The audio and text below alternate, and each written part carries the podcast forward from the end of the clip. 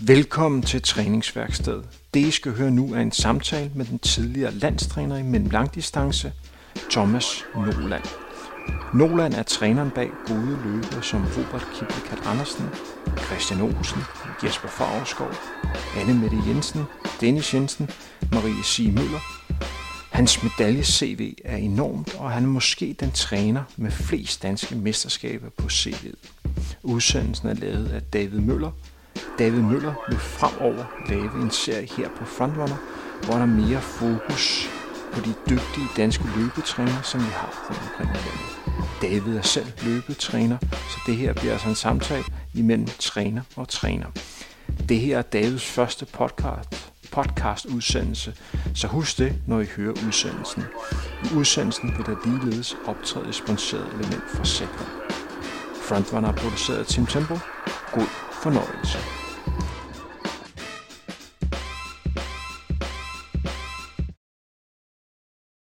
Øh, det var lige efter øh, Wilsons storhedstid. Øh, og øh, Thomas han nåede at have en række af rigtig dygtige løbere under sig, blandt andet 800 meter løberen Jeppe Thomsen, 800 meter løberen Rune Jensen. Øh, han var også ind over Dennis Jensen, der har den danske rekord på øh, 5.000 meter. Jesper Fagerskov, som øh, var til OL i maraton i 2012. Brian Lindberg, der løb i AGF. Mikkel Kleis i AGF. Henrik Thiem, der jo bestyrer den her podcast. Maria Si, Nina Tysk Sørensen og Anne Jensen. Og jeg ved ikke engang, om den liste den var, den var udtømmende. Han er uddannet fra Københavns Universitet i idræt, og øh, så har han været træner i øh, både Sparta og AGF Atletik, hvor det fortrinsvis har været eliteløberne, øh, han har med at gøre. Thomas, øh, hvordan går det? Jo, men jeg synes, det går godt. Jeg, øh, jeg er jo ikke øh, tynget af trænergærningen øh, i øjeblikket. Jeg har ikke været det de, de sidste år, men, øh, men det er rigtigt. Det er en, øh, en lang række løbere, som du, du nævner der. Jeg tænker om, øh, uden jeg lige sidder med, med, med den lange liste, men øh, en Christian Olsen var i hvert fald også træner for, og havde et formidabelt øh, forhold til Jakob Lise og Robert K. Andersen. Der, der, var, der var en del. Ja, Jamen, det var også det var rimelig skidt at glemme Robert K., når han nu er med, med i vores konkurrence. og, det er, og det var jo en af grundene til, at vi skulle mødes. Så øh, mm. lidt uheldigt, men ja, ja Christian Olsen også, øh, kan jeg huske, ja, løb 28-25 solo til et øh, 10.000 meter stævne her i Danmark. 28-47. 28 Eller 48. Ja, det var, det var ja. vanvittigt løb, kan jeg huske. Mm. Mm. Øhm, Nolan, hvis du skal, øh, Nolan som du hedder i daglig tale, hvis du skulle øh, sådan prop, øh, sætte øh, 3-5 ord på dig selv som træner, hvad, hvad karakteriserer så dig som træner? Ja, det... Øh, altså jeg håber, at det er sådan... Øh, sådan i, i retning af altså, troværdig, ansvarlig, øh, ærlig øh, træner. Øh, en, som, som går ind i, altså prøver at, at tage den enkelte løber i, i, i den persons, øh, der hvor den person er, når man, øh, når man starter op og, og, og bygger oven på, på de øh, på den personlighed og, og, og den, altså, ja, den person, man har med at gøre. Øhm, det, det, vil, det vil jeg i hvert fald være glad for, hvis der er nogen, der, der er ment, at jeg, at jeg gjorde. Jamen bestemt. Mm. Uh, jeg kan jo være en af dem. ja. Jeg nåede jo lige at have en kort fornøjelse af dig i AGF. Mm. Så uh, jamen, jeg, jeg skal være den første til at sige, det, det, det kan du godt få fra, fra min side. tak. Uh, hvad tænker du selv, hvis vi skal dykke lidt ned i dem, i forhold til at være troværdig? hvis du får lov til at sætte flere ord på, på dine nøgleord? Jamen jeg, kan, altså jeg synes bare, alle løbere er, er forskellige. Altså de, kommer, de, de kan noget forskelligt, de kommer forskellige steder fra, de har forskellige træningsbaggrund. Øhm, det, er, det er rigtig vigtigt, at, øh, at man ligesom arbejder videre fra, fra der, hvor det er, så man kan ligesom sige, man, Øh, det kan godt være, at man kan have som træner en filosofi, man, man, man gerne vil, vil efterleve og, og, og arbejde med, men man man kan ikke bare tage en løber, der kommer fra, altså et tilfældigt setup og sætte ind i, i, i noget, som, som er kørt sådan fuldstændig på, på skinner. Så jeg synes, det er, det er vigtigt at, øh, at, øh, at tage, tage udgangspunkt i den enkelte løbers øh, baggrund og temperament og så videre. Hvad med sådan ansvarlighed? Jamen det handler jo om, altså jeg kan jo godt lide uh, Team Danmarks måde og ligesom gerne vil, uh, vil uh, lave, lave vinder, men ikke nødvendigvis for, for enhver pris, og øh, at man har den her øh, sådan en, en vis øh, sådan etisk standard, og, og også tænker det, det sociale aspekt øh, med, at, øh, at vi ikke lever i, vi lever ikke i en verden, hvor at, øh, for, for danske løbere i hvert fald, hvor, hvor løb er alting og skal være alting. Der er også en, øh, en fortid og en fremtid, som man, øh, som man skal tænke lidt ind i det. Så, så, så at være, være alt for ens, altså kun køre efter, at skulle blive en god løber, det, det synes jeg, det er ikke en, det er ikke en filosofi, jeg vil pådute øh, nogen. Mm. Så kommer der selvfølgelig ind imellem nogle løbere, som, hvor det betyder alt for dem umiddelbart, og der tænker jeg faktisk, at det er lidt en opgave også at sørge for, at øh, de får lidt bredere perspektiv på, øh, på tilværelsen, hvis man kan sige sådan. Ja. Med de store ord. Ja. Mm. Hvis vi lige skal grave lidt mere ned i det her, mm. øh, nu hvor vi er i gang, mm. øh, har du så en, en, en øh, altså har du oplevet nogen, hvor, hvor, hvor løb har været det eneste? Altså måske ikke jeg ved ikke, man kan sige selvvalgt, men, men, øh, men hvor man kan sige, strukturen Team Danmark har medvirket til, at løb kunne blive alt, og så har vedkommende ligesom sat alt på et bræt, og det har enten fungeret godt eller ikke godt. Øh, nej, altså jeg synes, jeg har ikke lige sådan et konkret eksempel, jeg kan hive frem det er klart, at øh, Wilson Kipketer og Robert K. Andersen, de kom jo til, til Danmark fra, fra Kenya, og der var jo ligesom kun et formål med, at de kom hertil. Um, det var så Robjørn Kraft, der, der, der fik dem hertil, og det er klart, det, det, det, er selvfølgelig, det er selvfølgelig en speciel indgangsvinkel. Men ellers kan man sige, at de, de aktive, der har søgt mig som træner, har måske også øh, godt været klar over sådan lidt, hvilken filosofi eller øh, hvilken type jeg var, og, og dem, der har været alt for, for, for ensporet, har måske valgt nogle andre. Mm. Mm. Øh, ærlighed. Mm. Ærlig. Hvad tænker du om det, hvis du sådan skal uddybe? Jamen, altså det kunne, det er der flere sider af, men det kunne godt være sådan noget som ikke at, øh, at stikke øh, de aktive blå i øjnene, for eksempel. Mm. Hvis du kommer og du gerne vil være verdensmester, så kan man sige, at øh,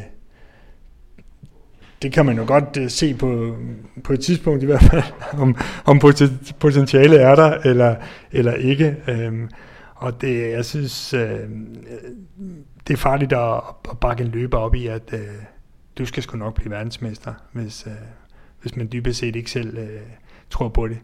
Det er jo ikke sådan, at man skal pille løberne ned, og de ikke skal have lov at, at drømme og have nogle mål og så videre, men, men, øh, men der er alligevel sådan en, en grænse for, hvor meget man, man ligesom kan, skal, skal sige øh, og, og bakke en løber op, hvis, hvis det er øh, fuldstændig urealistisk. Altså, talent, det betyder, det betyder sgu meget i, i, i vores sport, og man kan, man kan se det ret hurtigt, om der er, altså, sådan, hvor stort potentialet er.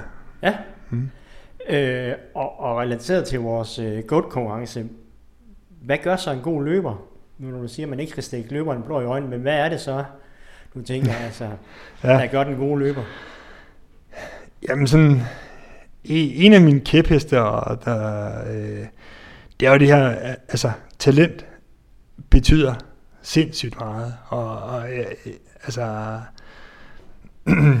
uden at skulle, skulle disse alle mulige tilfældige personer, uden jeg ved, hvem jeg lige rammer, så, så vil jeg sige, at altså den der historie med, at øh, jeg har sgu ikke ret meget talent, men jeg, jeg trænede bare hårdt, og jeg, jeg, jeg ville det, det den holder ikke. Altså, øh, der er nogen, der træner og træner og træner og træner, og aldrig formår at løbe øh, hurtigere end 5 minutter per kilometer, for eksempel. Altså, øh, og så er der andre, hvor der ikke skal særlig meget til, og så kan de løbe øh, 5 km på, på et kvarters tid. Øh, det betyder noget.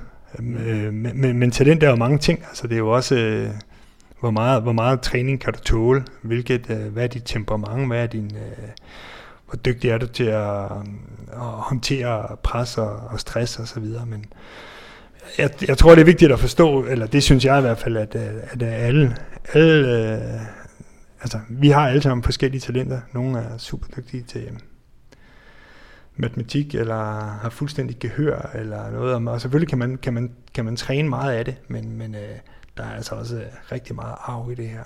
Mm. Øhm, så. Hvordan, øh, jamen jeg vil gerne blive ved med at rode lidt i det der. Mm. Hvordan, hvordan, altså er der nogle sådan fysiske ting, du kigger efter, eller altså jeg, nu kan jeg jo i hvert fald relativt hurtigt regne mig frem til, at det jo mm. er en kombination af noget fysisk og også nogle mentale aspekter, men, men mm. hvad er det for nogle, altså hvad er det du sådan kigger efter sådan helt præcist, altså er det når du siger temperament, er det sådan en bestemt personlighed, man skal have, øh, ja, man kan holde til meget træning, det kan man, kan man sige, finder man måske ud af hen ad vejen, mm. øh, men sådan også det førstehåndsindtrykket, øh, jeg kender andre øh, trænerkollegaer, mm. der også siger, at jeg kan se, den der person har, men hvad mm. er det, man kan se? Det, det har jeg faktisk aldrig sådan rigtig fået defineret. Så det var passende at spørge dig. Ja, ja men den er, den er, den er sgu svært, det, det kan man ikke sådan, altså det, øh, altså det er jo ikke noget, du bare kan se på det blotte øje. Altså det er jo, det er jo fint at kigge på, øh, for som Henrik Larsen, min, min gamle træner, sagde jo, altså læggende der, hvor, hvor, hvor tykke er de? Det betyder noget for, for din løbeøkonomi. Hvad, hvad er din, øh, din statur? Hvad, hvad er din, øh, din løbeteknik og stil? Altså, i, i, I udgangspunktet kan man jo godt få et indtryk af, bare ved at se en person bevæge sig om, om, om, om løb, det, det sådan ligger naturligt. Ja, så kan man jo starte med at, at lave nogle, nogle test på en løber og se, hvor hurtigt kan du egentlig løbe i sådan en rimelig utrænet tilstand. Og det siger jo også noget, sådan dit, dit fysiologiske udgangspunkt.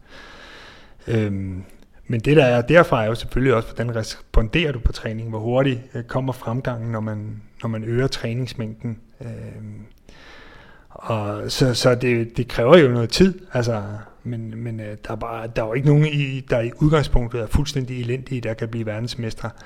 Øhm, men man skal have et vist, hvis til udgangspunktet, så skal man være meget trænerbar, som man, man kunne kalde det, og så skal man jo så have alle de her... Øh, ting ved, ved siden af, som handler om, at du skal kunne tåle at træne, og du skal kunne håndtere det pres, der er, du skal øh, altså for omgivelser fra andre løbere, konkurrencesituationen i det hele taget. Øh, kan du komme...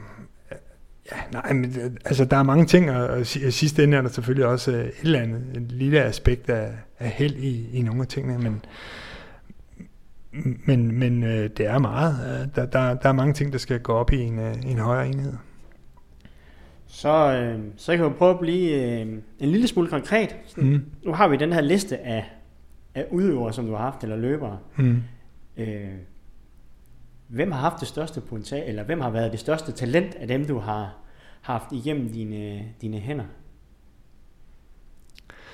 Om det er der ingen tvivl om, at det har Robert K. Andersen haft. Altså, Øh, helt klart. Han, øh, han kunne næsten, tror jeg, hvis ikke han havde trænet overhovedet, så kunne han nok, øh, så ville han nok have været den bedste løber, jeg har trænet alligevel. Nej, det ved jeg ikke. Det er måske så meget sagt, men, men det er klart, han, øh, han, har, han har haft noget øh, kæmpestort øh, talent. Øhm,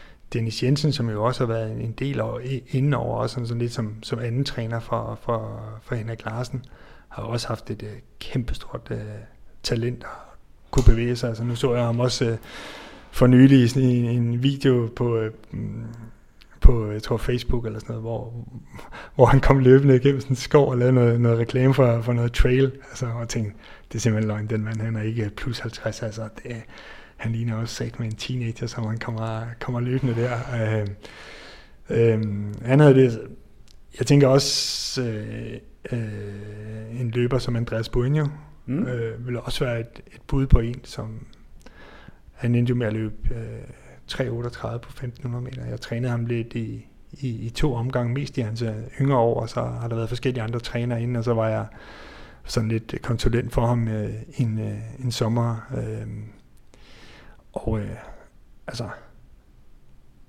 han er sat med også talent. øh, på mange måder. Måske ikke så god til at, til at sådan helt håndtere konkurrencesituationen og presset og, og sådan noget, men hvis man skulle som enkeltstart løber, hvis man kunne forestille sig, at der var noget, der hed enkeltstart i, i løb, så, så ville han øh, med mig være god der. Ja, Jamen, jeg, kan godt, jeg kan godt huske uh, ham fra AGF-tiden. Mm. Startede mm. at spille badminton, kan jeg huske, og så kom han og løb med. Ja. Det gik jo ikke ret lang tid før, ja, han startede med at få tæsk, og der gik ikke lang tid, så uddelte han tæsk. Det var sindssygt frustrerende for os, der havde løbet i flere år. Ja, ja. Så, og han er også en, der har den der øh, løber, løberfigur, ikke? Ja. 1,88 og 61 eller 62 kilo, og ja, det var, han var øh, en flot løber, må man sige. Ja, ærgerligt, at han ikke øh, kunne holde til at at fortsætte? Nå, men jeg tænker, han, han fik jo meget ud af det. Jeg tror, at, uh, tror at han, er, han er rigtig tilfreds med sin karriere, når han mm. uh, kigger tilbage på den. Ja. Jeg tænker alligevel, han ville gerne lige have været med til... Jo, jo, det er klart. Det lå lige, lige foran ham, og så alligevel så manglede lige... Ja. Ja, ja. Talentet var der til det, vil man tænke. Men tænk på en Dennis Jensen, han løb 13, 25, 39 på, uh, på 5.000 meter. Det var 3900 del fra OL-kravet derovre. Han kom ikke til OL der kan man til om sur røv. ja, det er rigtigt. Det er rigtigt. Øhm, vi kører jo øh, den her GOAT-konkurrence, Greatest of All Time, og øh, der er jo nogle, et fælles referencepunkt, og du har allerede øh, nævnt referencepunktet øh, herop til, men, øh, men fælles for, for øh, hvad hedder det, øh, en Robert K. og dig og Henrik Jørgensen, Dennis Jensen, det er jo, at I, øh, i en eller anden omfang har været under Henrik Larsens vinger. Hmm. Øhm, hvordan, er, øh, hvordan er dit forhold til Henrik Larsen? Altså, hvad er det, han har betydet for dig? Jamen, øh, altså, han har jo betydet sindssygt meget. Øhm, det er ved at være nogle år siden, jeg har set eller hørt noget øh, fra ham, men øh, altså, jeg har ham uendelig taknemmelig. Øh, da jeg startede som løber i, i Sparta, jeg tror det var i 88, det var i hvert fald altså plus minus et år, der, der fik jeg en, øh, en invitation, der var jeg bare glad motionsløber, der havde løbet nogle, øh, nogle lokale motionsløb, så fik jeg en, et, et brev, om jeg havde lyst til at komme ind og løbe i Sparta under landstræneren. Øhm, jeg anede jo ikke, hvem det var, men det viser jo så at være, være Henrik Larsen. Øhm, I øvrigt startede jeg samme dag som Jesper Ken Olsen, øh, til, øh, til træning i Henrik Larsens gruppe. Det er lidt, lidt pudsigt. Øh, ultralandsholds øh, chef nu, og, og ja, ver, verdensløber, kan man jo sige, han, øh, han er. Øhm, men, men, øhm, men Henrik, han var, han var en kæmpe stor inspiration. Han, altså hvis, hvis der er noget, der hedder greatest coach of all time, i, hvis det var det, vi skulle kåre, så, øh, så, så, så blev, det, blev det Henrik. Jeg tror bare, at jeg klikkede rigtig godt med, med Henrik, og jeg synes, jeg var meget interesseret i, i fysiologi og kroppen og fysikken, sådan øh, alle de der ting. Og Henrik havde jo også øh, læst idræt, og, og samtidig med at han var træner, var han jo også øh, forsker, så, så han fodrede med mig med, øh, med artikler. Øh, der var sådan en eller anden blad, der hed Fokus, tror jeg, med nogle, nogle ret svære artikler omkring VO2 Max og enzymerne i, i, i muskelfibre og så videre, så videre. Jeg, jeg åd det der råt, og, og der gik jo, der lige så snart jeg var færdig med, med gymnasiet, øhm, så, så søgte jeg ind på idræt, og det var jo inspireret af, af Henrik. Øhm, og øhm, så begyndte jeg ret hurtigt at blive træner, og Henrik han supporterede mig bare øh, hele vejen igennem. Jeg fik lov at, at låne to løbere, øh, Jakob Lisa og Christian Olsen, øh, som øh, forsøgskaniner til mit bachelorprojekt. Det har været i i 92 eller sådan noget. Og den, øh, det mente jeg jo med at træne videre begge to. Øh, og de blev begge to også øh, danske mestre og deltog i, i en række mesterskaber. Øh, og var træner for dem i, i, i 10 år eller sådan noget. Øh, og Henrik fik mig ind i atletikforbundet. Min første flyrejse, det var til, øh, det var til Japan, der var jeg tror 24 år. Der, der ringede han fem dage før og spurgte, om, om jeg havde lyst til at tage med, med kvindelandsholdet derover for, som træner til, øh, til noget ikiden. Øh, nogle år efter var vi var, kom jeg med til, til Kenya øh, som, som en slags forskningsassistent på nogle af de studier, som, som Henrik lavede i Kenya. Så du kan godt høre, øh, taknemmeligheden herfra, den er, den er enorm. Jeg har, jeg har ramt et helt andet spor, tror jeg, hvis ikke jeg havde mødt øh, Henrik Larsen. Ja. ja. Øh, Og det er jo lige for, selvfølgelig er det også øh, fagligt, du har, har fået inspiration, men sådan Ja. i forhold til, der hvor jeg gerne vil hen, Mm. hvordan der skal trænes, hvad, mm. hvad er det så, Henrik han har givet dig? Jamen Henrik, han var, han var jo eksponent for det her med, at du skulle træne meget intensivt. Og det er han jo... Øh, ja, det tror jeg alle, der kender Henrik Larsen, de ved, at Henrik Larsen han står for, øh, at øh, det her med intensitet i træning er, er vigtigt. Og det, det handler om, det er, at altså, Henriks primære fokus, det var at sige, hvor langt har du løbet om ugen, og hvor hurtigt har du løbet. Og de fleste løbere, når de siger, hvor meget de træner, hvis du spørger dem om det, så nævner de et kilometerantal.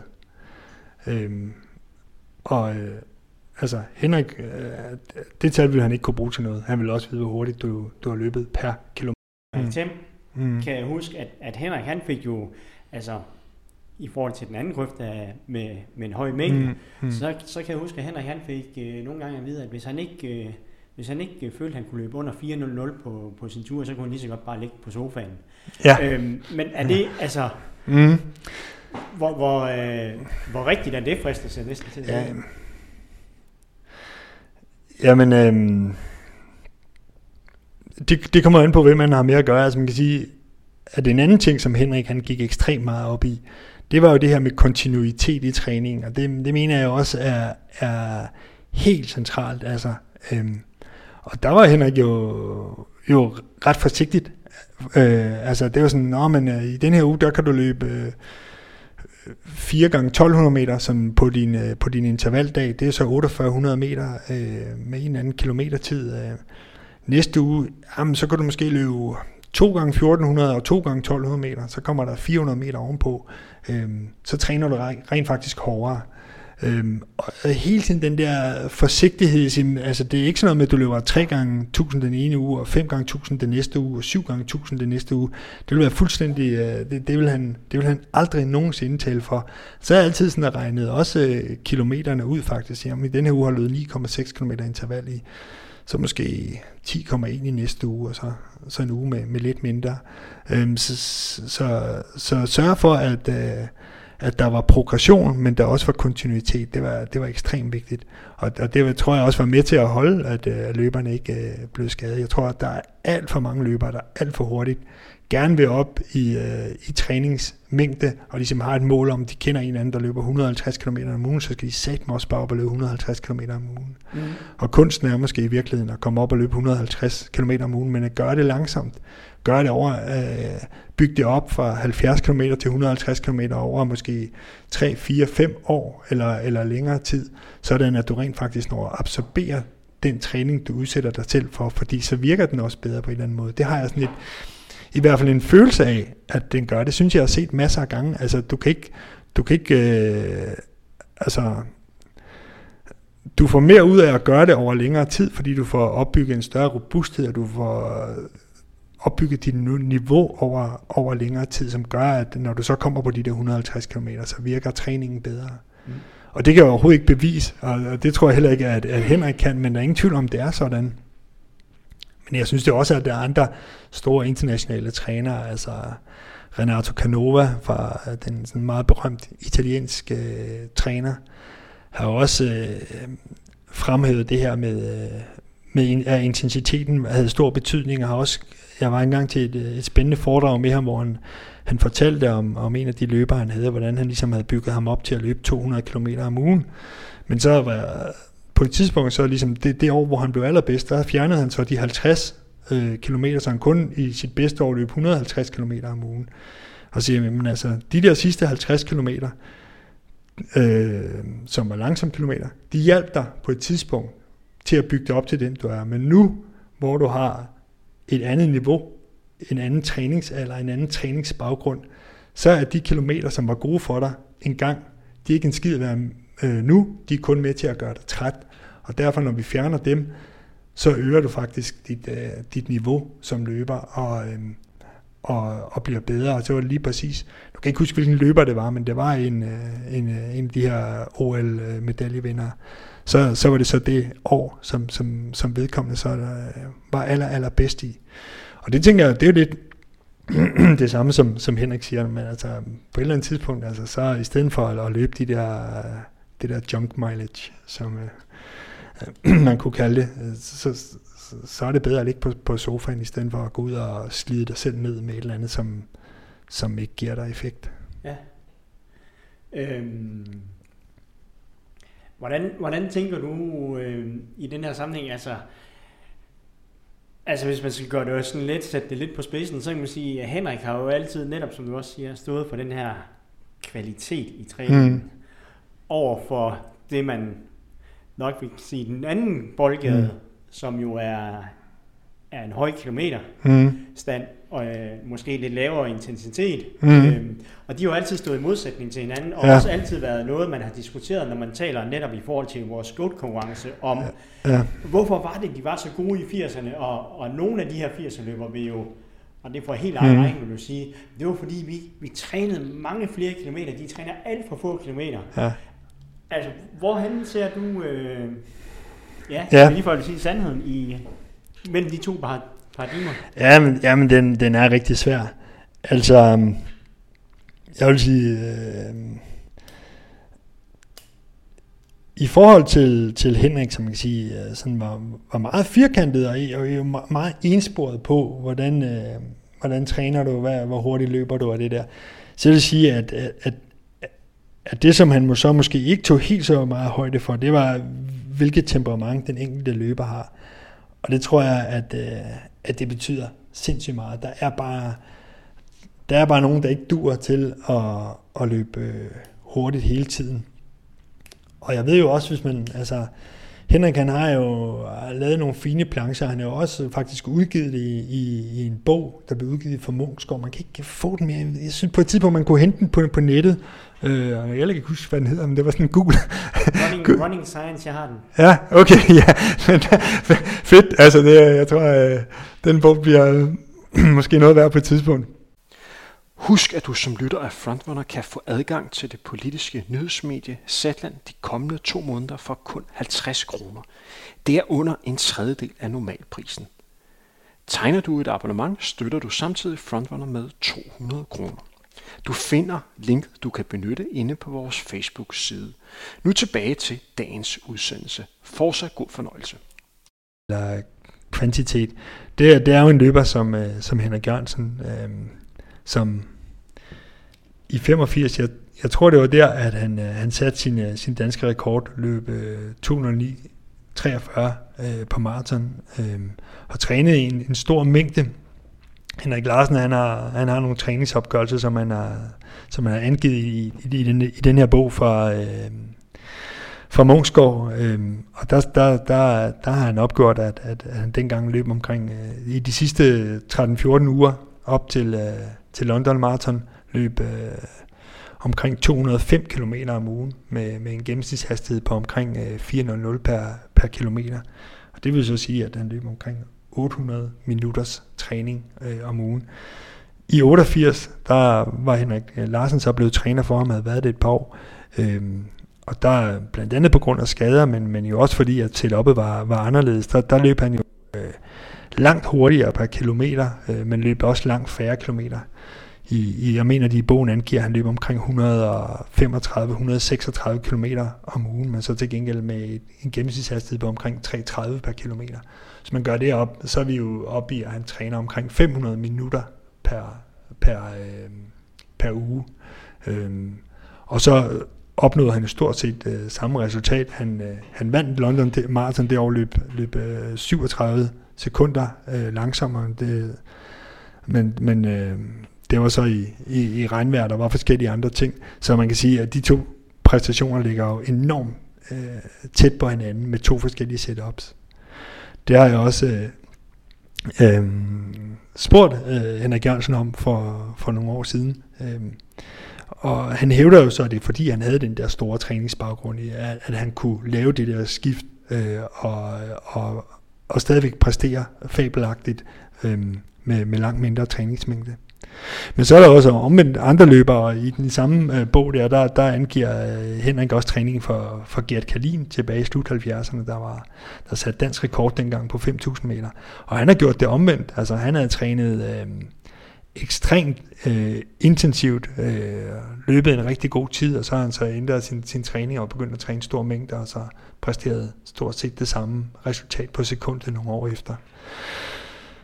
Øhm, så kan man jo så sige, at man er det så ligegyldigt, om man gør det ene eller det andet, hvis, øh, hvis resultatet er det samme. Det, det, det tror jeg, at, at, vi, at man er nogle typer kan bedre lide den ene type af træning end den anden, og noget, noget træning bider måske, øhm, er du mere eksponeret for, for, for stor trænerbarhed ved at gøre det ene frem for det andet. Mm. Men det er jo enormt, enormt svært at sige. Øh, jeg tror, man skal passe på ikke at være for firkantet. Ja. Gode eksempler er jo også Dennis Jensen øh, og Carsten Jørgensen, der begge to, der har løbet inden for 15 sekunder af hinandens tider på, på 5.000 og 10.000 meter. Og, og øh, en Carsten Jørgensen, han kunne løbe solen sort øh, med, med lav puls, puls 110, 20, 30 øh, stykker, øh, 16, 18, 20 timers løb om ugen. Dennis, han, øh, han lå og løb, øh, han løb ikke engang en time om dagen. Øh, i, I gennemsnit til gengæld, så lå han og, og løb 3,20 per kilometer, 3,25 per kilometer på, på stort set alt, alt hans træning. Øhm, og det, de bliver lige gode. Øhm, men jeg tror ikke, de kunne have bygget, byttet træningsregime. Altså, de var begge to blevet, øh, blevet idioter, eller skadet, eller, eller begge dele af at gøre det. Mm. Så, det, så der er også, der er også en, en, en temperaments øh, ting i det. Men så tænker jeg også, at hvis man skal sige sådan det her med, med, med kvaliteten i, i, i træningen, man skal jo også ligesom sige, hvad er det dit udgangspunkt? Altså når jeg viser nogle af de, de gamle grafer sådan, til foredrag og sådan noget på, øh, på Dennis Jensen, som, som øh, i sit bedste år løber omkring 3,17 per kilometer på al sin træning. Så skal vi jo også huske, at hans konkurrencehastighed på, øh, på 5.000 meter, den var altså 2,41 per kilometer. Så det er jo immer væk i, altså sådan procentuelt, så løber han jo trods alt noget langsommere på sin, på sin øh, gennemsnitlige træning. Øh, øh så, så når man selv ligger og løber 34 per kilometer, og, og, øh, og løber en 10 kilometer på, øh, på, på, på 40 minutter måske, hvis man gør alt, hvad man kan, så, øh, så løber man måske i virkeligheden med en højere intensitet, end, end Dennis gjorde tilsvarende. Ja. Så, så det, det, det, det skal man lige huske, og det glemmer man nogle gange, tror jeg. Og det tror jeg faktisk, nu når vi er et program, som bliver lyttet af både elite og også rigtig mange emotionsløbere, at mm. det er ret vigtigt pointe det her, mm. at, at man skal huske, at, at ved hvilken procent af ens maksimale hastighed eller mm. konkurrencehastighed, man rent faktisk løber. Ja. Det, det tror jeg, der er nemlig rigtig mange, som, som går fejl i byen af, at de faktisk ligger og løber alt for hurtigt. Det ved jeg ikke, om du er enig i. Altså, som du i hvert fald eksemplificerer her, at de løber for tæt på deres Jo, det, det, kan, det kan sagtens være. Altså, men så er det selvfølgelig også noget med, hvor stor mængde man, man, man løber, fordi det er jo også en faktor. Hvis du løber kun 25 km om ugen, kontra at du løber 150 km om ugen, så er, så er, det, så er du også øh, en anden løber. Og, og så skal man både holde øje med, med procenterne og, og de, de numeriske tider og så videre. Så. Og, og det er jo, det er jo gefyl, og man kan sige, det er jo også øh, en del af at være træner, det er jo også at have den der gefyl for, hvad, hvad, kan, vi, hvad kan vi læse på. Og, ja. Mm. Men vi fik i hvert fald en, øh, en lille idé om, at, at hele den her tanke om at, at tænke kvaliteten ind i træningen er, er mm. noget af det, som ja, Henrik ikke bare har sat sit store præg på dig, men mm. også på dansk øh, løbesport øh, mm. generelt. Øhm, og det leder mig ind hen til at sige, du, du havde jo så øh, blandt andet Robert under dine vinger.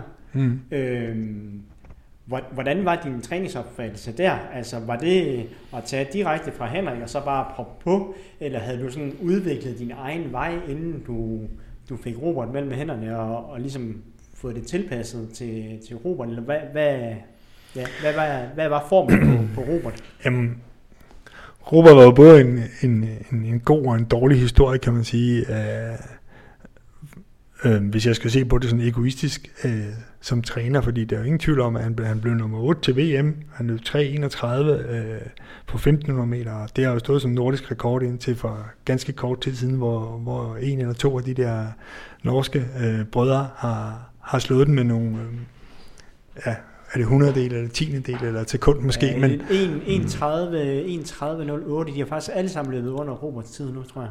Okay, men han havde 1.31 17 eller 19. Mm. Så, ja. men, men, men han havde jo kun et år, hvor, hvor han shinede. Jeg overtog træningen af ham i oktober-november øh, 1996. Der havde han været i sådan forskellige træningsregimer, og sådan, uden at, at slå helt igennem. Jeg tror, han kom med en PR på, på, på 3.38, så han var jo rigtig god i, i udgangspunktet. Og næste øh, sæson, der var han så nede og løbet. Ja, han, han startede sæsonen med at løbe øh, 3.36, og så kom han ned på 3, 35, 34, sprang han ned på 32, så løb han 3, 3 31. Øh, til sidst så han, han løb rigtig mange gange hurtigere, end hvad han havde gjort før, men han blev jo så også skadet i januar 98, og kom jo aldrig for alvor øh, tilbage øh, efter det. Så der er jo også nogle ting, vi har gjort, øh, gjort galt, helt klart. Altså jeg synes, det, det var meget konservativ og klassisk. Altså, han løb omkring 80 km om, om ugen i snit i, i det år. Han, i, I vinter- og forårsperioden, der løb han øh, to gange intervaller øh, eller tempoture øh, om ugen. Øh, og da sæsonen så nærmede sig, så blev træningen jo mere og mere intensiv. Han lavede øh, en del anaerob øh, træning, altså med, med meget høj hastighed, øh, ikke særlig stor mængde, mange gange øh, intensiv træning på, på en uge.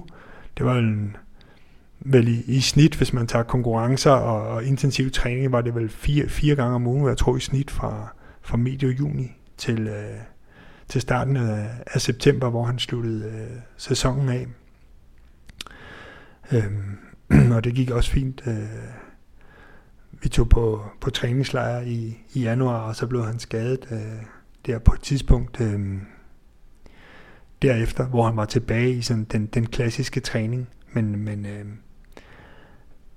under mig tror jeg, at hans, hans hårdeste uge, det var måske 120 km om ugen eller et eller andet. Det var ikke sådan noget helt vildt, men, men, øh, men hans akillesen kunne ikke holde til det, og, og, og det kom han så aldrig over, da, da det først blev øh, diagnostiseret. Og, ja, så, så jeg er selvfølgelig øh, glad og stolt sådan helt personligt over at have været træner for Robert og haft den der fantastiske sæson, men, men øh, jeg har da også skidt med, at, øh, at det kun blev til en sæson. Men altså, der, der, hvad, hvad tog du med dig fra, fra Henrik der? Altså, var, altså blev det meget... Altså, det blev ikke, det blev ikke Henrik Larsens filosofi øh, udmøntet fuldstændig på, på Robert, kan jeg næsten høre. Nej, nej. Øh, hvad, hvad var det, der gjorde, at du så afveg fra det, du har været så kraftigt påvirket af? Jamen, jeg tror, jeg har aldrig, altså, jeg har aldrig lagt mig så fladt ned, at jeg bare har sagt, at det, at det bare handlede om, øh, om, om kilometertid. Altså, jeg har brugt mere det med, at kontinuiteten skulle være i orden. Øhm, og jeg havde jo nogle oplysninger fra, fra Robert om, hvad han havde trænet tidligere. Jeg mener, han havde været trænet både af Kærsti tidligere, og så lige inden jeg overtog ham, så, så tror jeg, at det var Mogens Guldberg faktisk, der var hans træner, men jeg er ikke helt sikker. Men der havde jeg en lille smule data på, hvad han havde lavet. Så det handlede om ligesom at prøve at se, om vi kunne øh, altså, flette derfra, hvor han kom træningsmæssigt, ind i nogle af de ting, som jeg gerne ville. Øhm, og så kan man sige, at, øhm, at Henrik Larsens øh, fokus også på, på intensitet i træningen, den var i højere grad relateret til, til langdistansløberne, altså 5.000 meter, 10.000 meter løberne, halvmarathon og maratonløberne, øh, mere end på en 1.500 meter. Fordi mm. på en 1.500 meter, det er bare fuldstændig anderledes. Øh, altså, øh, det du, det du skal kunne, kunne og den, øh, altså, hele det anaerobe aspekt i det, altså du skal træne rigtig meget øh, anaerob træning som 800 meter, som til dels 1500 meter løber. Øhm, og du behøver jo stort set ikke lave noget anaerob træning, hvis du er 5000 meter løber. Øhm, og den anaerobe træning, som er meget, meget højintensiv, altså som typisk jo vil være intervaller af fra 150-200 meter op til en øh, 800 eller 1000 meter, den, den, den foregår med så høj intensitet, så du bliver simpelthen nødt til at træne med lavere intensitet på din, på din mellemdag. Altså det, det er meget mere yderpunkterne i, øh, i, i tempi, vi, er, vi arbejder med, end, end hvor en, en 5.000 eller 10.000 meter eller maratonløber i højere grad øh, træner, eller træner meget, meget, meget mere ensformigt inden for en meget smallere tempo, sådan ramme mm. øh, i gennemsnit. Så, så, så jeg tror, at det, det, det er svært at, at sammenligne. Altså, Henrik han trænede jo også rigtig dy, dygtige øh, mellemdistancerløbere, Jens Østengård og Måns Guldberg og, og så videre, men, men han, han er jo langt, langt, langt de fleste løbere på, på de lidt længere distancer. Mm. Greb han så dem an på, altså, med en A-gruppe tilgang? Altså... Jamen altså, de, de, dem der løb længere, dem greb han jo an med den her ja, ja, men fokus. De men, men, men, men, ja, men, og Jens Østengård, ja, men, ja. ja men det, det ved jeg faktisk ikke helt. Det husker jeg ikke sådan øh, tydeligt. Altså, det var...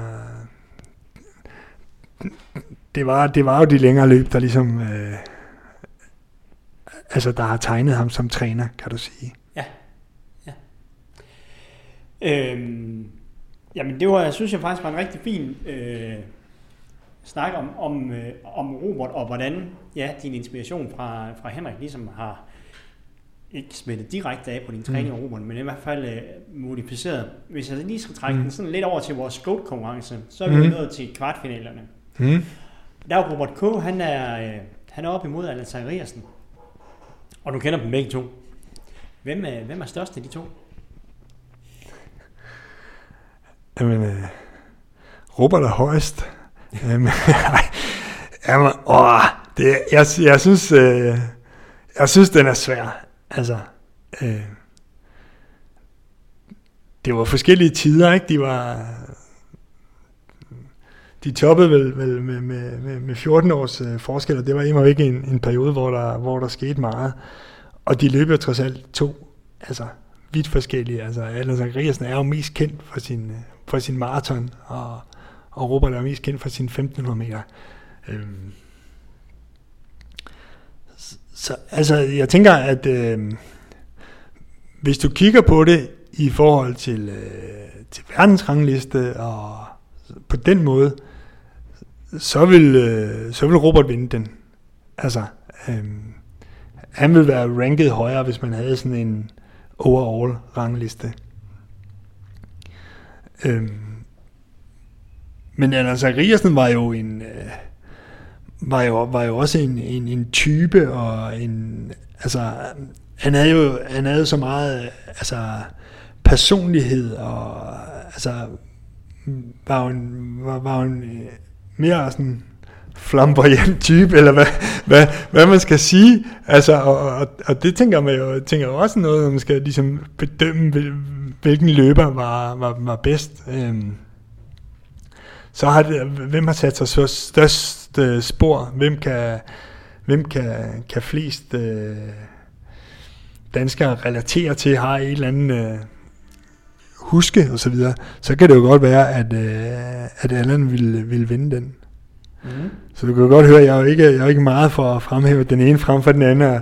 Og, øh, Ja, det er sådan en rigtig politikersvar. Ja, ja, ja men, men, men, det er det, men, men det er også to meget, meget forskellige uh, typer, men, men på helt basic, hvis det handler om, hvem leverede den bedste præstation, så gjorde Robert det. Han vandt Grand Prix-finalen i, uh, i Fukuoka i, i 97 og slog, uh, hvad hedder det, El Rouge, hvor der gik jo mere end fire år, fra El Rouge tabte et, et løb igen. Så, mm. Hvis vi lige kigger sådan på hele GOAT-konkurrencen, så udover Robert og Allan, så har vi også øh, den gamle konge Henrik Jørgensen tilbage. Mm. Mm. Vi har øh, slæbt Gert Kalin over. Mm. Øh, Jørgen Lavnborg, Carsten Jørgensen, Wilson og Niels Kim Hjort. Hvem, øh, altså, hvem tror du, der vinder hele det her? Og det er jo igen vurderet både på øh, tider, men også, hvad har man gjort på løbesporten?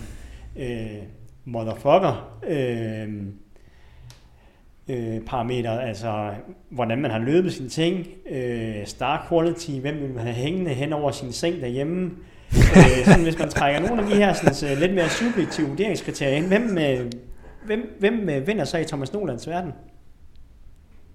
Jamen, du ved, jeg havde sådan nogle spørgsmål, ikke? ja, det er derfor, jeg stiller dem. ja, ja, nej, men altså... Um, altså helt objektivt, så er altså igen, præstationsmæssigt, så er der ingen, der kommer i nærheden af Wilson Kipketer. Det er der ikke. Altså, øhm, og jeg tænker, at øhm, hans tilgang til, øh, til at, at være professionel løber, hans måde at, at løbe sin løb på, taktisk osv., var jo fuldstændig øh, sublim. Så var han jo sådan en person, der, var, der var måske var svær at komme ind på, og han var ikke skide meget for, for at udtale sig til pressen, og, og, og sådan, så på den måde, så, så var det jo også en folk nogle gange tænkte, ej for fanden, øh, sig, sig nu noget, og, og gør nu noget, og, og så videre, men, men altså, han forsøgte jo også, øh, da han var færdig, at han var stadigvæk ambassadør i forskellige sammenhænge for det internationale atletikforbund, og han, han bidrog jo også at være med på nogle, på nogle træningslejre, da jeg var øh, landstræner, med nogle af de unge talenter, for ligesom at, at give det videre, som, som, som han så, da karrieren gik på held, gerne vil give videre, og, og det var rigtig meget. Øhm, Wilson han har nogle fantastiske øh, historier, han kan nogle, nogle fantastiske ting, som jeg tror, man vil blive overrasket over, for eksempel hvor ekstremt smidig øh, han er. Øh, han er super god øh, spydkaster også, for eksempel. Øhm, og, øh, og sådan, er jo en gennemtrænet atlet. Hans teknik er jo fuldstændig sublim, altså bliver jo stadigvæk øh, fremhævet. Han blev altså, han blev ranket som nummer et øh, på tværs af alle sportsgrene i, i 97 som den bedste atlet i hele verden. Samme år, som han blev nummer tre i, øh, i den danske afstemning. Øhm, og, det, og det siger jo noget om, at, øh, at han måske har haft svære ved at blive, blive ligesom set på som en, øh, en dansk løber. Han, øh, han havde jo Henrik Larsen som, som træner til, til en start, øh, men så fik han jo så øh, Novak, øh, en, en, en polak, øh, som træner, og, og de havde jo sådan et forhold, øh, hvor jeg ikke tror, at de kunne, det var vist mest gestikulerende, jeg er ikke sikker på, at de kunne snakke så meget sammen, øh, uden at jeg ved det i detaljer. Øh, så man kan sige, det der kan, det der kan fjerne ham fra listen, det er jo så ligesom det med at sige, men altså, hvor dansk var han? Og, og, og det, er jo, det er jo giftigt i, i de her tider at sige sådan, men jeg tror, at, øh, at, at, at hvis ikke han vinder den, så, så tænker jeg, at det er at det, at det er på det at sige, men altså, han, han, han var jo en dygtig løber, da han kom til, uh, til Danmark og, og kunne rigtig mange ting. Uh, og det er ikke sådan den danske løbetradition, eller de danske trænere, eller det danske setup, der har formet ham. Mm. Um, og hvis vi så uh, siger bort for det, jamen, altså, så, uh, så er det i, i mine øjne Henrik Jørgensen. Altså, der, der er altså en stensikker øh, toer. Mm. Øhm, han er jo et ikon, som hvis man er midt 40'erne eller ældre, så, så ved man, øh, hvem han er, hvem han er eller var. Øh, det er jo trist, at han, han ikke er, er her mere. Men, øh, men han bliver jo stadigvæk øh, omtalt, og hans, øh, hans pandebånd og løbeteknik og sejren i London Marathon og hans fantastiske rekord på maraton, der stadigvæk står. Og, øh, altså, der er han jo fantastisk, og han har jo den der, den der street factor, eller hvad du, du, du kaldte den. Altså, mm. han var jo, han var jo bare sej og ikonisk. Ja. Øh, det, det, det er der slet ikke nogen tvivl om. Og så tænker jeg sådan, altså uden jeg, nu har jeg ikke lige siddet med listen, du, du nævner navnene nu her, øhm, så tænker jeg, at vi må have Carsten Jørgensen ind på tredjepladsen. Det, mm. det vil være mit, øh, mit, mit bud. Altså, øhm, orienteringsløber, men jo også øh, en type, og, og den her sådan lidt mere, altså løbestilsmæssigt, så var, han, det var det sådan lidt, øh, lidt, lidt akavet, han blev kaldt The Moose Alien, og det, det, øh, i, i orienteringsmiljøet. Og, og, han havde jo en, en, en løbestil, som måske ikke var super køn, men sindssygt effektiv. Og tit uh, et eksempel, jeg, jeg fremdrager og siger, du kan ikke se på en løber, hvilken, hvor, hvor, hvor god teknisk løber han er, fordi at, uh, at Carsten brugte ikke ret meget energi på at bevæge sig fremad, men, men det lignede, han gjorde. Mm. Øhm, så, så vandt han jo EM Cross, og nu kan jeg sgu blive i tvivl om, han har en dansk rekord på 10.000 meter. Det, der har der vist været en del debat om, men det ligger sådan med nogle 100 dele i forhold til, øh, til Henrik Jørgensen. Ja, øhm, står listet med 27-55 et eller andet. Ja, 27-54 eller andet. Ikke? Ja, lige også godt. Ja. Det er i hvert fald der, det er dernede. Øhm, og han var jo, han var jo så ekstremt træningsmæssigt med, med den der kæmpe store øh, øh, mængde, og han har jo adskillige verdensmesterskaber også i orientering og så videre, så, så tænker jeg også, at han, øh, altså, han, han var også øh, en, der var mange, der så, så op til i, i løberverdenen, og som, som satte sin spor, som, som man stadigvæk øh, mm. tænker på og tænker tilbage på øh, ja, ja. indimellem. Ja. Øhm, så, øhm, så en, øh, en faktisk en ret klar top 3 nu. Vi fik et konkret svar. Wilson mm. nummer 1, Henrik nummer 2, Carsten Jørgensen nummer 3. Ja, ud fra de der kriterier, du lige ridser op, jeg er godt klar over, at der er vist en del, en del ja, kriterier ja. i konkurrencen, ja, og det kan da godt være, at der er et eller andet, jeg lige har overset, men, men, men, men det, det, det, vil være, det vil være mit bud. Mm. Mm. Det sidste emne, jeg, jeg har lyst til at runde, det er, at du har jo, øh, som sagt, du nævnte også selv, du fik uh, Jakob Lise og Christian Olsen som, uh, som prøvekaniner, og dem fortsatte du med, og du fik jo så flere i folden senere hen. Mm. Og, øh, og det her, det var jo også i så ung alder, som, øh, som jeg forstår det på dig, at I mm. faktisk måske startede med at være i træningsgruppe sammen, så I var venner. Mm. Og så, øh, så siden han, så, så ændrede forholdet sig jo, fordi mm. så kom der et øh, træningsmæssigt over underordnelsesforhold. Mm. Øh, hvordan er det som træner at være, være venner? Altså, for det er jo faktisk måske en lidt hårfin grænse at være, være venner, venner med sin aktive. Måske i virkeligheden at være venner med sin aktive, og så mm. få et underordnelsesforhold end omvendt. Mm. Jamen, det er rigtigt. Altså, jeg er årgang 71. Øh, Lise er 72, og Olsen han er øh, 74'er, kaptajnen, som vi kaldte ham. Øhm, jamen, altså, det er da nok ikke, øh, det er nok ikke optimalt, men det var jo ligesom, det var jo, det var jo ligesom sådan det var, og jeg ved sgu ikke, altså det er ikke på den måde, jeg har sådan sat mig og reflekteret over, hvordan skulle det have været i dag. Altså jeg tror, at hvis jeg gik ud og blev træner i dag, det er jo klart, det vil være et fuldstændig anderledes forhold, jeg, jeg vil have til, øh, til de unge. Altså de vil jo se på mig som, øh, som gammel. Øhm,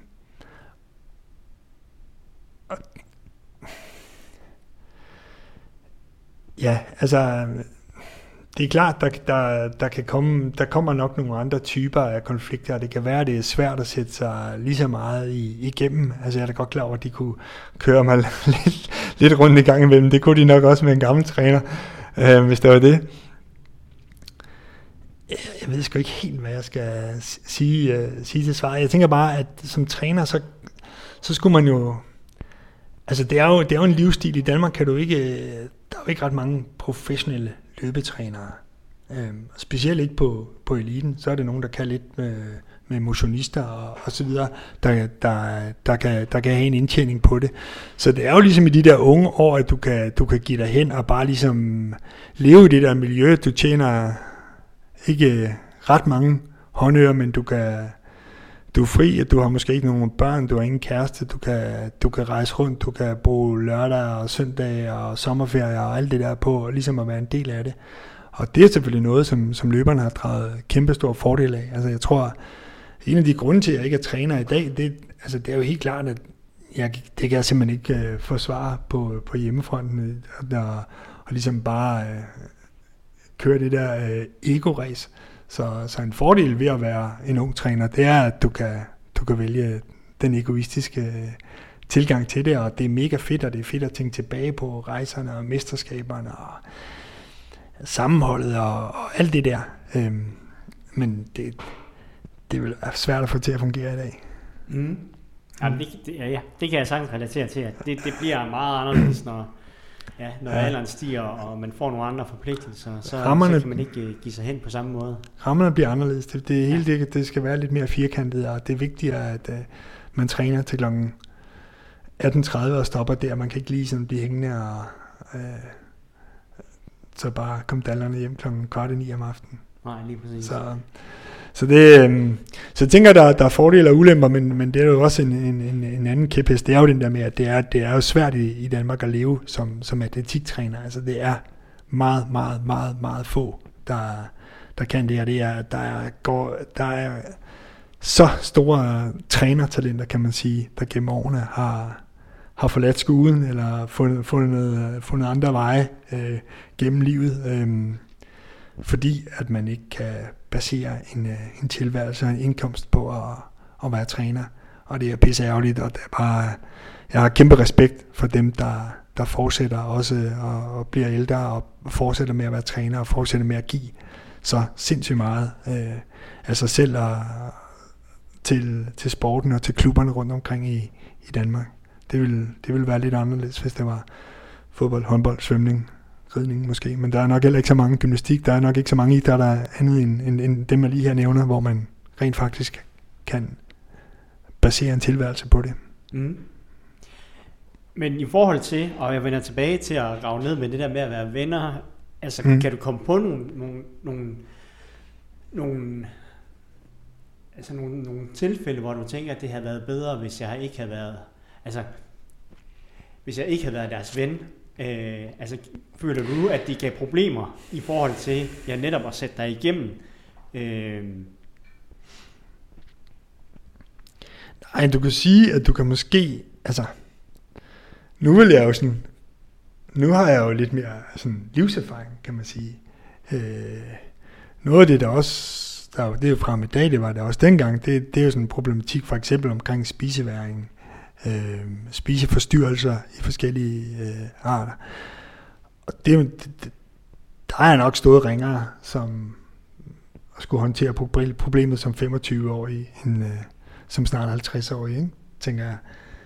Øhm, præcis hvad jeg ville have gjort anderledes og så videre, det, det, det er måske svært at sige, men, men det er klart, at, at nogle af de der sådan lidt mere alvorlige ting og bagsiderne af medaljerne, folk der, der, der mistrives øh, i elitesporten og så videre, vil man måske have et lidt mere øh, altså sådan fuldendt blik omkring, eller hvad, hvad man kan sige, jeg ved ikke lige, hvordan jeg skal formulere det, men, men uh, alligevel have en lidt mere voksen tilgang til håndteringen af, af de udfordringer. Mm. Det, det kan da jo godt være, det, det, det tror jeg. Mm. og når man kommer til, eller når vi taler om sådan et problem som, som en spiseforstyrrelse, hvad, mm Altså af, af alle de, øh, jeg kan jo ikke sige af alle de atleter, du har haft, men, men, mm. men, men hvis vi sådan kigger lidt mere generelt på sporten, mm. og på det at være træner, hvad, hvad altså, føler du, eller har din oplevelse været op igennem tiden, at der har været hjælpemidler eller værktøjer nok til træneren, som man kunne gribe ud i, enten på klubniveau, eller på forbundsniveau, eller ja, på, på organisationsniveau, på, på, på dit niveau, eller, eller har man sådan lidt, altså har din oplevelse været, at det, det har været værd at træne for sig, og så måtte man ligesom selv regne den ud? ja, og det er også, øh, den har jeg også svært ved at svare på nu, fordi det trods alt er nogle år siden, jeg sådan for alvor har haft øh, fingrene nede og haft rigtig mange øh, atleter i, øh, i stallen. Men det er klart, at altså hvis du er en frivillig træner, eller du får et meget lille honorar, kan man sige, altså, så er det jo en, en, en ret stor ting øh, at have at gøre med en, med en løber, som har en spiseforstyrrelse. Det kan jo tage øh, al din tid og energi, hvis man ligesom føler, at, øh, at det er ens ansvar, mm. at, øh, at få vedkommende ud øh, på den anden side, få vedkommende til at stoppe karrieren, få vedkommende til at spise mere og sådan, altså på, på en eller anden måde øh, løse de, de, de bagvedliggende øh, udfordringer. Øh, altså hvis man, hvis man var god nok til at være i Team Danmark-regi, så, så er der noget hjælp at hente der. Mm. Øh, men men øh, det er der ikke ret mange, der var. Altså, øh, det, er jo, det er jo typisk lavet under. Øh, og det, altså, så var det jo noget med, at jeg kendte nogen fra, fra mit studie, og jeg kendte øh, øh, nogle Ph.D.-studerende, der kunne lave nogle scanninger, og der var nogle løbere, der fik nogle, nogle scanninger af nogle bagveje og så videre, og så, så kunne man gå ind og, og se det og, og vurdere også på baggrund af, af det, om der, om, om der var nogle problemer, eller om der ikke var nogle problemer, for det er jo svært at, svært at vurdere sådan, øh, altså face to face. Øh, så jeg tænker, at, at det er der helt sikkert en, en af de udfordringer, som, som sporten har, og som den sikkert altid vil have. Og der, der har jo været forskellige tiltag, og der har været nogle, nogle arbejdsgrupper, der har været nogle, nogle ting, øh, men, men, men det er svært som, som, som ung, uerfaren træner, eller som, som, som træner, som, som, som fritidstræner, at håndtere sådan et, øh, et problem. Hvad skal man så gøre? Skal man, skal man kaste alt ind i det? Mm. Øhm, eller skal man, skal man løbe væk fra det?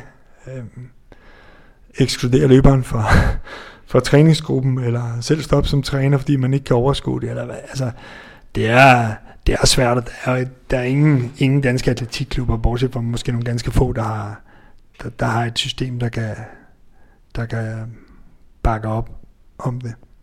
Og jeg er godt nok heller ikke så. Øh, bekendt med, at der er nogen, der har udviklet nogle politikker eller noget endnu.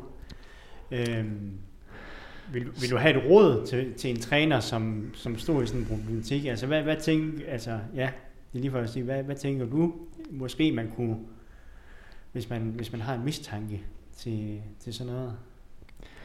Jamen, selvfølgelig kan man sætte sig ind, ind i, hvad, hvad det handler om. Altså, om man,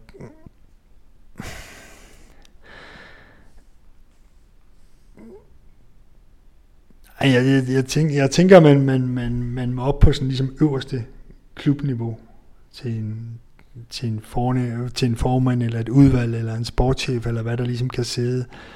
Øh, nogle klubber har jo også nogle sådan politikker i forhold til det, som, som, kan, som kan, kan rådgive lidt i det, men, men, men, men stadigvæk vil det jo være altså, en kæmpe stor øh, ting. Det kommer jo også an på, om, om vedkommende er myndig eller ikke myndig, for eksempel det, det har, har stor betydning for det. Mm. Hvis du skal sådan virkelig tage livtag med det, altså det er jo... Så, så, så vil personen jo også typisk benægte og tit gøre alt for ligesom at skjule det, men det er klart, hvis man er på træningslejr, så kan man jo godt begynde at man, man spiser sammen, og man, man kan ligesom man, man, man ved nogle ting, man skal være lidt opmærksom på. Bliver der snakket meget om mad? Øh, bliver der gået på toilettet umiddelbart efter man har været på, eller man har siddet og spist? Øh, søger de hen og spiser for sig selv? Og, altså, så, så nogle ting, så kan man selvfølgelig begynde øh, at, at se, om, om man kan komme lidt i dybden med det, men, men det, er jo, det er jo svært. Altså en spiseforstyrrelse er jo et eller andet sted en, øh, en, en psykisk øh, sygdom, og det er også svært at, at vurdere en masse andre psykiske sygdomme, hvis man står som, som lægemand. Ja. Altså, øh, så, så jeg har ikke, jeg har ikke lige en tre-linjes opskrift på, øh, på hvordan det, det, det skulle fungere, men der er ingen tvivl om, at, at en sport som løb tiltrækker jo øh, folk, der har tendenser, løbere, der har tendenser til, eller mennesker, der har tendenser til, til spiseforstyrrelse, fordi de kan, de kan skjule det lidt i, at de andre også er tynde. Ikke? Ja. ja, det er jo et krops kan man sige, mm. kropsidealagtigt i, i løb at være relativt tynd, netop fordi, at det er vægtbærende, ja. så, så har man et behov, ja, ja. kan man næsten sige, og, og det, ja, det er jo, det er jo så løser det så nogle gange med, at skaderne de kommer, ikke? Ja. Øh, når der har været nok af dem, og sådan noget, så kan man se dem på nogle scanninger i, i foden eller underbenet, vil det jo typisk være. Øh, men, men det, er, det er en kedelig måde at, at opdage det på, og Bestemt. Det er jo heller ikke, det er jo heller ikke en løsningsmodel, der, der ligger i det. Nej, det er jo lige præcis det. Det, det, er, det, det er virkelig, jeg synes også, altså, det er et kompleks emne, mm. øh, og, øh, og som, øh, ja, som jeg, øh, jeg har deltaget i noget, noget debat, noget, og, så, mm. jamen, jeg, jeg vil nok synes, at råd kunne være at prøve at have en eller anden form for forventningsafstemning mm. med, øh, med de aktive, som man i hvert fald skal træne personligt, mm. om hvad det vil sige at være i energibalance og mm. hvad der danner grundlag for en god præstation. Mm. Øhm, og, øh, og man kunne måske forsøge at have en, altså jeg, det har jeg ikke gjort endnu, men man kunne forsøge at have en reference til, til Karoline Grovdal, der i en podcast fra, fra Norge jo påpeger, at hun øh, nu vejer 10 km end hun havde en spiseforstyrrelse, og løber bedre. Mm. Øh, og det siger jo lidt om, at, at det kan jo ikke, altså det kan godt være, at sporten er vægtbærende, men med en mm. lav vægt, mm. øh, som et ultimativt mål, øh, er ikke nødvendigvis gavnende for ens præstation rent faktisk, selvom man kunne få en ledelse til at tro det. Men det er stadigvæk, det er stadigvæk svært, og jeg skal ikke sidde her og være skråsikker og, og udtale mig med, med nogen som helst andet, anden baggrund end, end min erfaring, men, men det er jo ligesom, hvis du, altså, hvis du er ludoman, spilafhængig, eller hvis øh, du er skizofren eller et eller andet, så kan man jo godt det ene øjeblik kan du godt få nogle argumenter, og det er virkelig dumt at spille så mange penge væk, og tænk nu på din fremtid, og du tager dem nok og så videre. Ja, ja, siger man så. Og så kommer ud og gør det modsatte, og det er jo meget det samme med, øh, med spiseforstyrrelser, at uh, du kan godt sidde og høre, ja, det, og jeg skal nok tage på, og nu har jeg også lige spist et stykke kage og så videre. Og når de så er bare en hånd, så, øh, så, så er det noget andet, der... Mm. Så kommer den, dæmonerne og, og tager over. Så det, det er svært, og det er, ja, det, er, det er konfliktfyldt. Bestemt. Og der gælder det jo selvfølgelig også om at, at alliere sig med nogle, nogle fagprofessionelle, mm. der kan gå ind og, og bidrage til det. Det, det, og det, man skal jo selvfølgelig ikke stå med det ansvar som træner. Det, Ej, det, det, Ej, det vil være... Altså, et eller andet sted er det urimeligt, og alligevel så står man der i første, øh, i frontlinjen. Øh, ja. ja. Ja, for det gør det svært, man står og ser på det, og, og spørgsmålet er, hvor, hvor grænsen for ens ansvar, det ligger helt ja. præcist, og det, og det synes jeg gør det, gør det vanvittigt svært, også som du siger, at man, at man træner øh, og får øh, den, den faste godtgørelse på cirka 5.000 om året, eller lever man rent faktisk af det, og der tænker jeg også i et eller andet omfang, uden at, at, at sætte det helt så firkantet op, men, men der følger nok også et vist ansvar med i forhold til, hvor, hvor meget tid man rent faktisk har til at... Men jeg tror også, du kan gøre meget skade, hvis ikke du ved, hvad du har med at gøre. Altså, til, øh, man må jo omkring øh, altså lægefagligheden, øh, psykiatrien og hvad, hvad det ellers kan være, altså med nogle, med nogle fagpersoner. Det, altså selvom man er professionel træner, så har man ikke nødvendigvis overhovedet indsigten eller kompetencerne til at, til at gøre noget, der skal altså, det er jo, du skal jo have fat i rigtig mange personer. Det, mm. det, jeg, tror, jeg tror, at man skal, det er bedre at, at råbe vagt i gevær og, at gøre opmærksom på problemet over for de rigtige personer, frem for at begynde til at altså, behandle, øh, hvis man kan sige sådan. Mm. Jamen, øh, i forhold til, øh, til den tid, som, øh, som jeg har aftalt med Henrik, så synes jeg faktisk, mm. det var et rigtig godt øh, afsluttende statement, at mm. trænerens opgave er at råbe vagt i gevær og mm. orientere de rette personer i forhold til, øh, til en spiseforstyrrelse. Øh, det var en lille, en lille side, side øh, stikvej eller smutter, ja. øh, men, øh, men det var super hyggeligt lige at få en snak med dig omkring mm. øh, træning, og jeg kunne sagtens finde på nogle flere spørgsmål om, om træning, så ja, det kan jo være, at vi øh, mødes igen på podcasten. Om ikke andet, så mødes vi jo in real life. Ja, det gør vi, David. Det tak er for godt. Tid. Ja, i lige måde. Hej hej. Hej.